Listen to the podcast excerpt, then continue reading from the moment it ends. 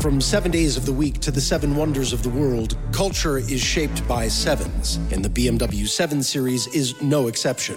Be welcomed in with automatic opening doors. Shape your experience behind the wheel with a curved display, or recline in the back seat and escape into the 31 inch theater screen. Reshape the way you drive in the redefining BMW 7 Series. BMW, the ultimate driving machine. See your local BMW Center today for a test drive. When you buy Kroger brand products, you feel like you're winning. That's because they offer proven quality at lower than low prices. In fact, we guarantee that you and your family will love how Kroger brand products taste, or you get your money back. So next time you're shopping for the family, look for delicious Kroger brand products because they'll make you all feel like you're winning. Shop now, in store, or online. Kroger, fresh for everyone. Put knowledge to work and grow your business with CIT. From transportation to healthcare to manufacturing, CIT offers commercial lending, leasing, and treasury management services for small and middle market businesses. Learn more at CIT.com. Put knowledge to work. We want to take a quick moment to let you know about something really new that's cool from Bloomberg. Starting right now, you can use our iOS app or Google Chrome extension to scan the news, look at any story on any website, and instantly bring up news and information from Bloomberg relevant to what you're reading about. Yeah, it's pretty cool. So it means that no matter where you're reading the news, you can basically bring all the data and information that's on the Bloomberg with you. Uh, it's kind of fun to test out, right, Joe? Right. So if you're reading a story about Tesla or Microsoft or Apple or Facebook, you can uh, immediately bring up news and data from Bloomberg. And of course, we have all the news and data in the world. It's really awesome. You should uh, check it out by downloading the iOS app or search the Bloomberg extension on the Chrome store to try it out. Yeah, and it's called Lens. We should probably say what it's called, right? oh, right, right. It's called Lens. Learn more at bloomberg.com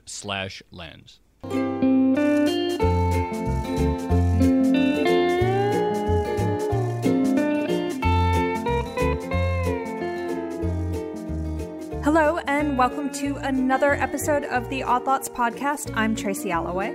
And I'm Joe Weisenthal. Uh, the other day, I was walking home and I saw this huge line outside of a new store slash restaurant that was about a block away from me. And it was just this massive line around the block. And I was said, "Oh, what's what's this line for?" Uh, you know, are people, is it sneakers? Is it some celebrity inside? Mm. It turned out that everyone was buying this ice cream that was wrapped in a gigantic fluffy waffle and it had all these sprinkles and other crazy toppings on it. And I was just certain that the only reason people were standing in line to buy it, because it just looked like ice cream and a waffle, was because it was going to look really good on their Instagrams and they were going to rack up a bunch of Instagram likes. And that was a reason that people were lining up in a fairly chilly day for what looked like a line that right. probably lasted about an hour. Uh, yeah, well, you don't need to tell me. Um, when I lived in New York, I lived right next to the Dominique Ansel Bakery, uh, the place where they sell cronuts, and I got to witness the craziness every morning firsthand. So I would see the people lining up at 6 a.m. in the freezing cold. I would see the people that those people hired to wait in line for them and then deliver cronuts. Uh, that was interesting. Um, but the reason we are talking about this slightly random uh, subject is because we are actually devoting this entire episode to, I guess we could say, like the economics of Instagram. Is that a good way to put it? Yeah, or Instagram is sort of this food marketplace. You know, the other fascinate, fascinating thing about the cronut phenomenon to me was not just that people that essentially a food went viral and all these people lined up to uh, buy them, but that it it ha- then it happened globally almost instantly. So all yeah. around the world, whether it's uh, other parts of the country, London, Korea, everyone had their cronut knockoff uh, within a matter of days or weeks. And I really think that the uh, sort of Instagram phenomenon is indispensable to understanding what's going on in these, this new world of uh, viral foods. Yeah, indeed. And I, I, mean, I have so many questions. My major question is like, what makes your picture of avocado toast better than the millions mm. of pictures of avocado toast that have come before you? And why do human beings seem to have this like relentless interest in pictures of food on Instagram? And Joe, before we start, I'm just going to give one big caveat, which is that this subject might make me slightly grouchy, as you know.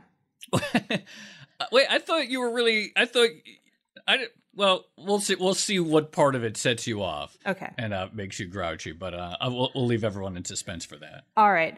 So we actually have two people who are joining us today to talk about this subject. Uh, we have Julie Verhage. She's a reporter at Bloomberg, and she's managed to um, turn herself into a little bit of the hipster slash Instagram correspondent. And we also have Amanda Topper. She is a food blogger and a prolific Instagrammer, so she'll be able, hopefully, to tell us all about how this works.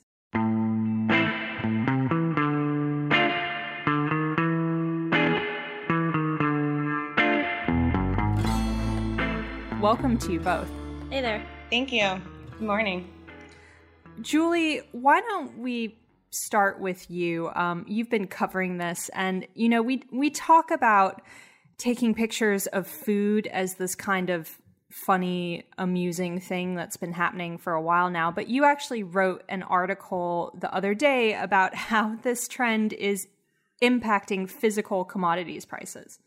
Right. Everything from cauliflower prices to cream cheese to vanilla, even, it's all skyrocketing up. Some of them even hitting record highs. And it's a bunch of these, what you kind of dubbed hipster foods. So everybody wants to have fancy looking avocado toast and stuff like that. And because everybody is so eager to photograph themselves eating various ingredients, that's having a real world impact on commodity prices, basically. Yeah. I mean, when I bought avocados this past weekend, it was $3.50 per avocado, which just seems outrageous. And that was on sale. Normally it'd be like four, four fifty a piece. Amanda, give us a little introduction who you are. You're a uh, food publicist. You also are a influential food Instagrammer and blogger. How did you get into this uh, industry and how do you actually make a living?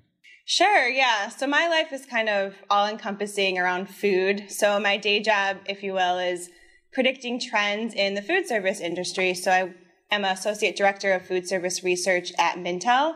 And then we also have um, a lot of work with agencies and brands. So in my day to day job, I'm kind of helping brands navigate some of this uh, territory with social media. But kind of on the side, I also write a Chicago based food blog where I'm reviewing restaurants. And then I also have a food Instagram where I'm covering local uh, dishes, local events, restaurant openings, and kind of am fully immersed in this whole Instagram world. So, can you give us? I realize this is probably going to be a big question, but can you give us like a sort of high level overview of how the rise of social media and Instagram in particular has changed the food industry? That's definitely a big question. Um, I think that especially over the last few years, we're really seeing Instagram take over as the social media platform to be on. So it's not relatively, it's not super new. It's been around since 2010. But I think now we're seeing more restaurants really recognize the impact that Instagram and photos of their restaurants' food can have on their on their business. So I think we we see the operational side of it where restaurants realize the potential here, and then we also see from the consumer perspective that really consumers and especially younger consumers, including millennials, are seeing the impact of how fun it can be to share pictures of their food. And in general, we know that millennials especially just love sharing those experiences and being able to go on their app and search for different restaurants and look at geo tags and see exactly what they're going to get when they order food at a restaurant is really powerful.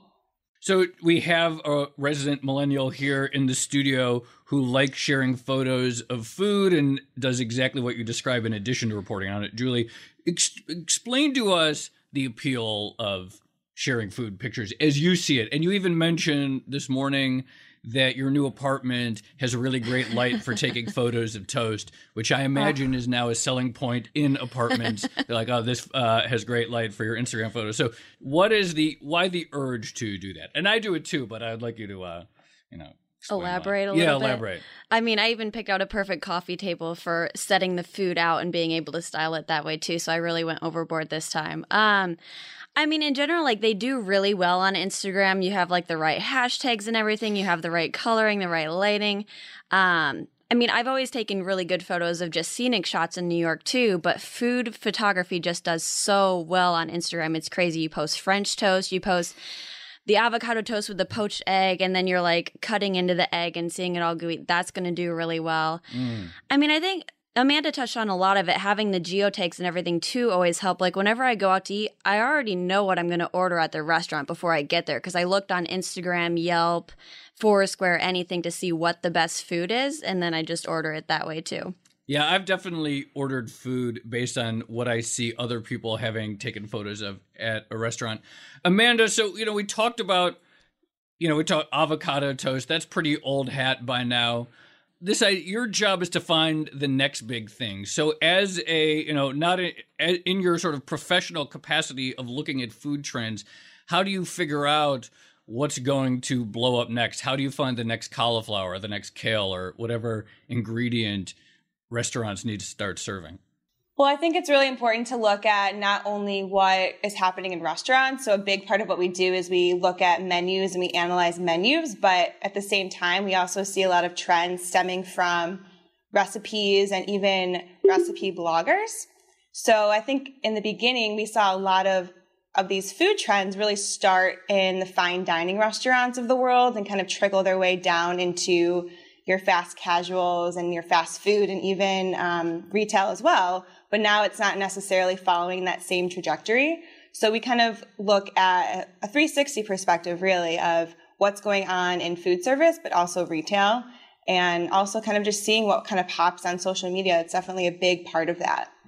How quantitative are the techniques? So I could imagine if you're doing recipes or menus, you could theoretically just download massive uh, word clouds or word databases and theoretically see which ingredients are rising and falling over time. Do people do any stuff like that?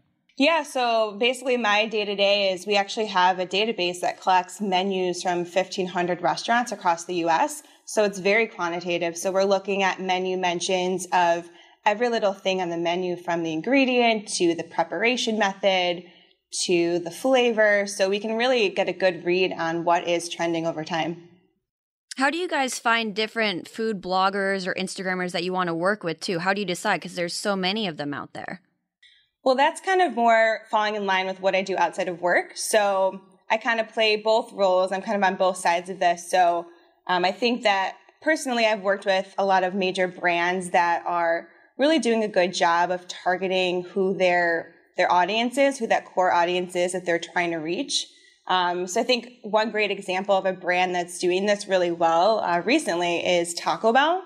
So when they're launching new food products, like they are really focused heavily on not only what that food is going to look like on Instagram, but also how they want to get that message across or that introduction across. So I think a couple months ago they released the naked chicken chalupa taco, and instead of doing um, or using traditional media, they went the Instagram route. So they specifically targeted millennial food Instagrammers in a few key cities across the country and had these launch events to really create authentic buzz around this product without having to pay for a single ad spend. Okay, I have a question on that because you say authentic buzz around a food that product. stood out to me too. um, but like it's it's so coordinated. Like everything about this is so um coordinated and like planned in many ways. You know, Julie just spoke about how she's picked out a coffee table that'll look good. I've seen some of the setups of her food. Like clearly a lot of effort has gone into this. And I, I bring up the subject as well because we just had a kind of controversial thing happen with social media, which was, of course, the Fyre Festival, this music festival that was going to be held in the Bahamas. And that relied on getting a bunch of social media influencers to advertise that thing before it happened. It turned out to be a disaster. And now some of these influencers might be in hot water because they violated some rules on sponsored content.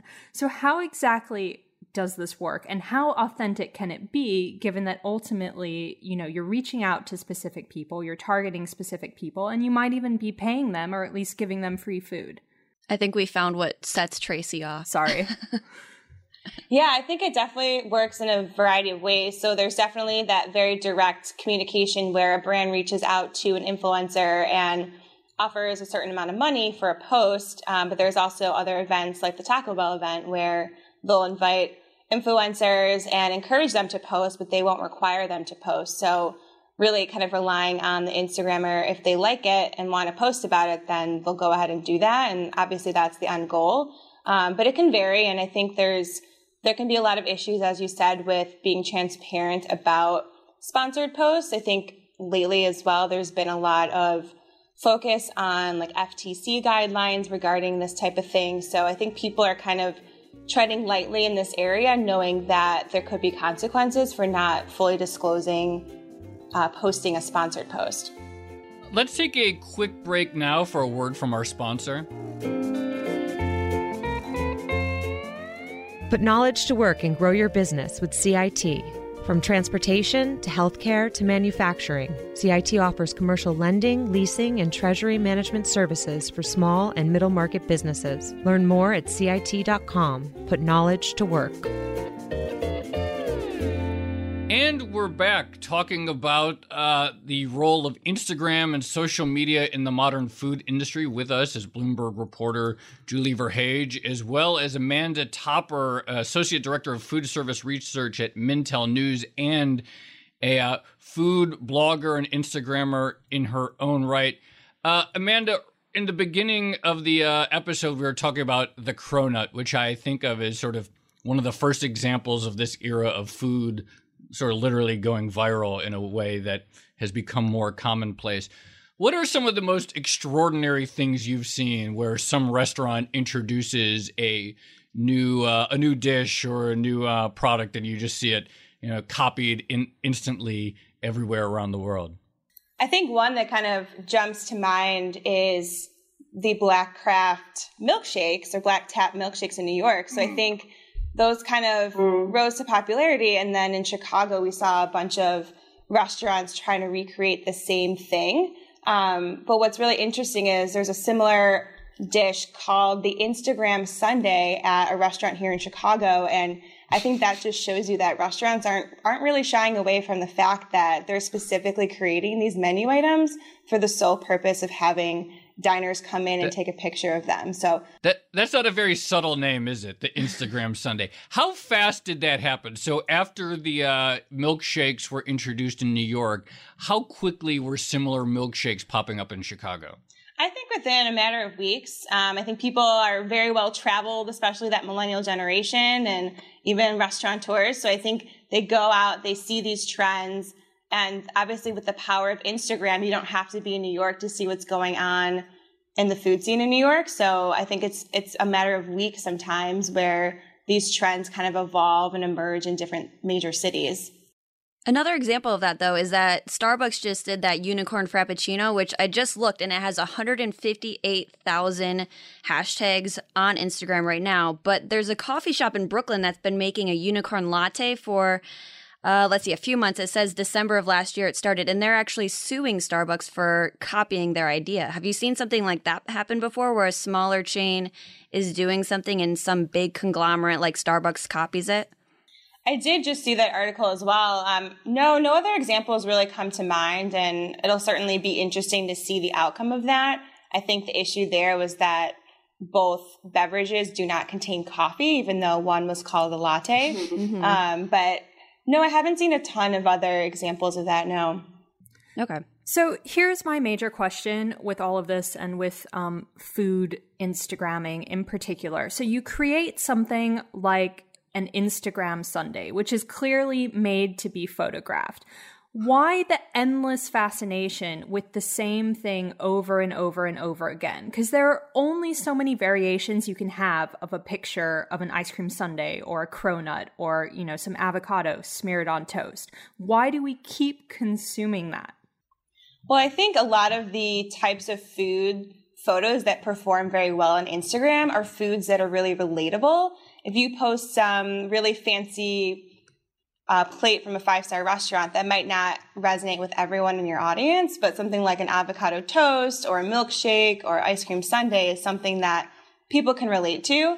And even with the sundae, for example, they do a great job of innovating constantly from month to month by just shifting that sundae just a little bit. Um, sometimes it's a matter of incorporating um, a seasonal element or flavor or incorporating a holiday themed candy or cupcake on top of it. So they're, they're kind of making it a little bit different, but still kind of riding the wave of the popularity of that particular dish. But I really think it has to do with food being relatable and especially things like um, the egg yolk porn. Like that is something that people can relate to. It's something that they could do at home, um, and it's it's kind of this interactive experience that people want to look at and people want to share themselves.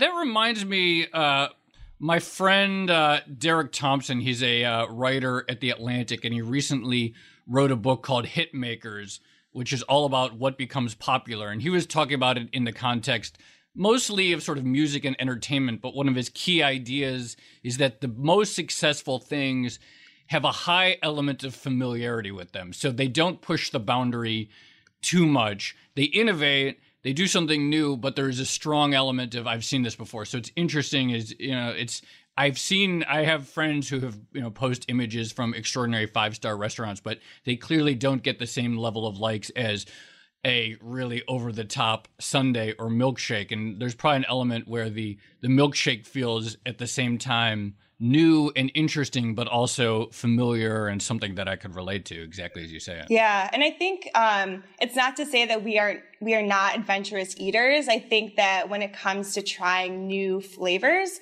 those flavors are really well executed in familiar formats. So, like you said, we're interested in trying something new, but not if it's completely out of out of the realm of something we've had before. So it's got to have that sense of familiarity with it. So this leads into um, my other pressing question on the matter, which is what's the ultimate end game in Instagramming all your food. Um, you know, everyone talks about turning themselves into a personal brand, but so few of these personal brands are actually able to turn it into a money making thing. And I was actually reading some first person accounts from people who have kind of managed to do that. And they were saying that it's super difficult to monetize their social media presence, partly because people want them to be relatable. And as soon as they start making money from being a social media celebrity, uh, that seems to go away a little bit. So there seems to be a catch 22. So maybe. Julie, maybe you have some insight into this because you've been Instagramming for a long time now. Like, what's the ultimate goal? I mean, I think I would be more worried about traditional advertising versus advertising on social media because there's still, as long as you're someone that's posting from these brands, but you still engage with your followers, such as replying to their comments on your post or going to their profile and liking different things on their page, you're always going to have that follower base. And then the brands are still going to want to continue to work with you rather than paying some traditional advertiser like way more than what they end up paying you. But there is a struggle of like the advertising business keeps changing. There's people that were blogging five years ago, and blogging five years ago is way different than what it is now. There's fewer ads on the actual blogging page that you can make money from. So it is pushing more towards working with brands versus just letting the brands advertise on your profile. Amanda, where do you see all this going? What is the end game here in terms of like are people going to burn out? Are they going to get tired? Are they eventually do people worry that they're just people are going to stop just turn their phones down when they're at the restaurant and just enjoy the food as sort of a backlash to all this? I don't know if we'll see that anytime soon. Um, I think we're kind of always looking at what's coming up next. And I think, so I started as a blogger in 2010. And so now I sort of see, as Julie said, that that's kind of shifting away from what it was. It's definitely more short short uh, form content now. And I think we're looking at Instagram and deciding, okay, what's going to be next? And I think a lot of that is related to video and shorter videos. So I don't know. I think it's too early to say like what's going to be next, but I will definitely say that we're kind of looking at what's going to be that next platform. And I agree that it is really hard to monetize your Instagram page because there is so much competition. But I think the, the accounts that do perform well are ones that kind of found um, an interesting hook. They're very open about their personal lives and really try to form unique connections with their followers. And I think there can be a little bit of that catch 22 when these Instagrammers are working with a lot of brands and posting continuous sponsored content. It makes it a little bit hard to trust them and you wonder if they're really supporting this brand or if they're just doing it for the compensation. But at the end of the day, if those people don't want to follow that person, they're not going to. And we're not really seeing people drop off a ton. So I think that there is kind of that balance between maintaining a unique identity, but also working with brands to kind of help elevate yourself and push your personal brand forward. I'd say another example of that though. There's one girl I follow. She's actually used with my former neighbor, but she has 220,000 followers on Instagram, Rachel Mansfield, and Something that she does that I think really has helped drive her business is that she hosts different sort of meetups. So one that I went to, it was like a bar class, plus you got like these amazing goodie bags with a bunch of food from the brands that she works with. There was a little Q and A afterwards.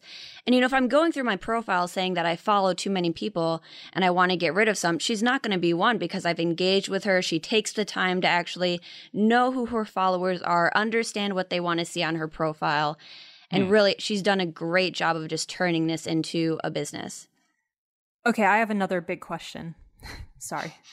Which is I mean the, the the food trend on Instagram, Amanda, would you say that broadly it's been good for the industry or are there some people who have lost out because maybe this is kind of a loaded question by the way but like maybe there's some like tiny kitchen somewhere and they do amazing food but it's not that photogenic like has this changed the food industry so much that the way something looks is now more important than the way that it tastes I don't think so. Um, I think though that restaurants are realizing the importance of what their restaurant looks like and what the food looks like, and they're taking that into account.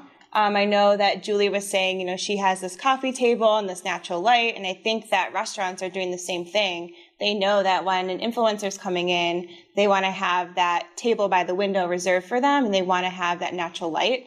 Um, but at the same time, I think the the restaurants that are are doing a good job with social media are ones that are recognizing that they're able to leverage those images that their diners are posting. It's basically, in a way, free marketing for them. And so they can utilize those images and promote mm. them. And it, it's kind of a, a win win situation for the diner and for the restaurant. So I don't know. I don't know if it's going to necessarily go the route of food having to look better than it tastes, but I think both sides of it, the diner side and the restaurant side, are seeing the impact and the potential for the business. All right. Final question here. So I am really into food. I like posting in, uh, pictures of food, particularly Chinese food, which is my favorite cuisine, on Instagram. So give me your top uh, two two tips, Amanda, for becoming a uh, Chinese food Instagram influencer.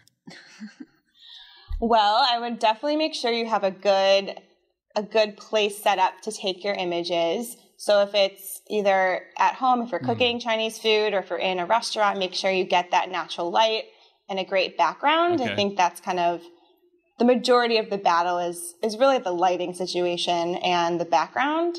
Um, and I also think posting maybe dishes from some of those off the beaten path Chinese restaurants that maybe your friends haven't heard about, and then they might tend to see you as an authority in kind of these off the beaten path Chinese spots. Well, I will try to do that. Any excuse to try new restaurants, I'm into. So I really like that uh, second tip. The first one, I might be too lazy to set up good photos, but I could definitely do the uh, second one. Uh, really appreciate you both coming on. Uh, Amanda Topper, uh, she's a associate director of food service at Mintel, and she's uh, a social media food maven in her own right. And Julie Verhage of uh, Bloomberg News, who is a millennial and posts Instagram of food and other things. Uh, really appreciate you both joining us. No problem. Thank you.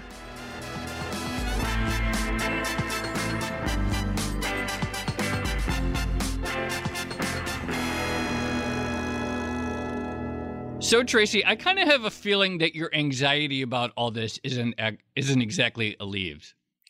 Well, I I feel like I have a love-hate relationship with all this cuz I I do the same thing, right? Like I have two Instagram accounts now and I do take photos of food, but I just like the whole thing strikes me as slightly ridiculous. Particularly when I've been in the position that Julie was describing, where, you know, I'm arranging my plate on a table trying to get the best light. And I've also been sitting in restaurants where I've seen people do nothing but take photos of their food for about an hour.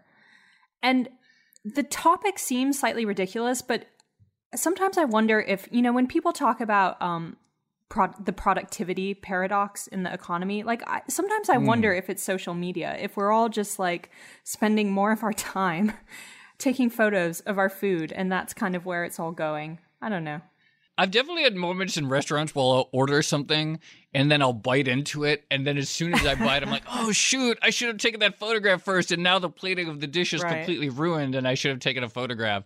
And then other times I'll be like, wait, wait. Or if it's a family style and everyone's eating out of the same dish, I'll be, wait, wait, I got to take a photo of this. And everyone's just sitting there waiting for me while I stand over the dish, really loomingly trying to get the perfect light and also not have the phone cast a shadow onto the food, which is tough. a recurring problem. That's tough. Um, I just don't think I have the discipline to really take the great photos that you have to take because I just want to sort of take them for posterity more than uh, influence. But maybe that's that's my problem. I don't want it bad enough. The other thing is like it is actually shaping tastes about food yes. and restaurants. So you know, you say you like Chinese food. I'm sorry to tell you, Joe, but a lot of Chinese food isn't that photogenic. You should really start liking ice cream and donuts and cookies and cakes because people love those photos.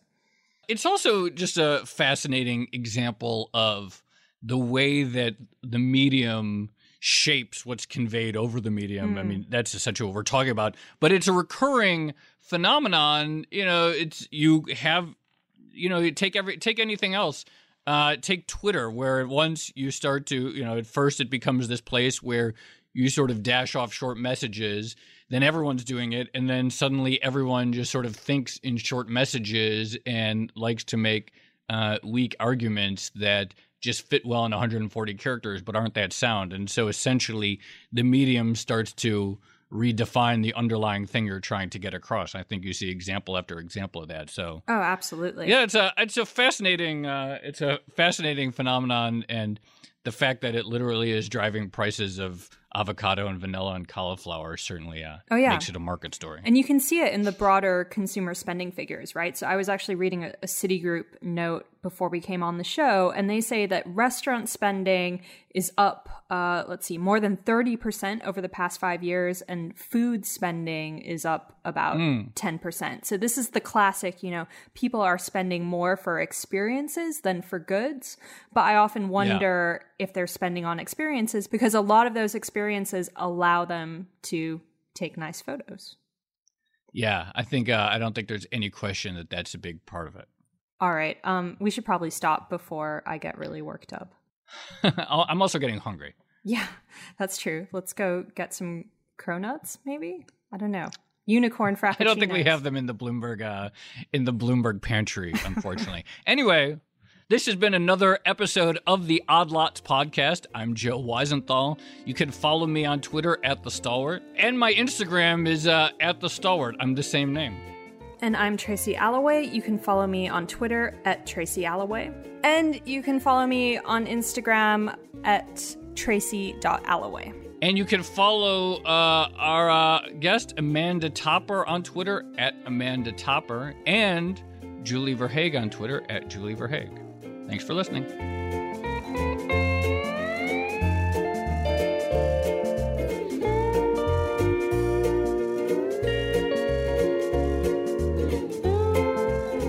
Put knowledge to work and grow your business with CIT. From transportation to healthcare to manufacturing, CIT offers commercial lending, leasing, and treasury management services for small and middle market businesses. Learn more at CIT.com. Put knowledge to work. The Hartford understands protecting your business with the proper insurance can be a challenge.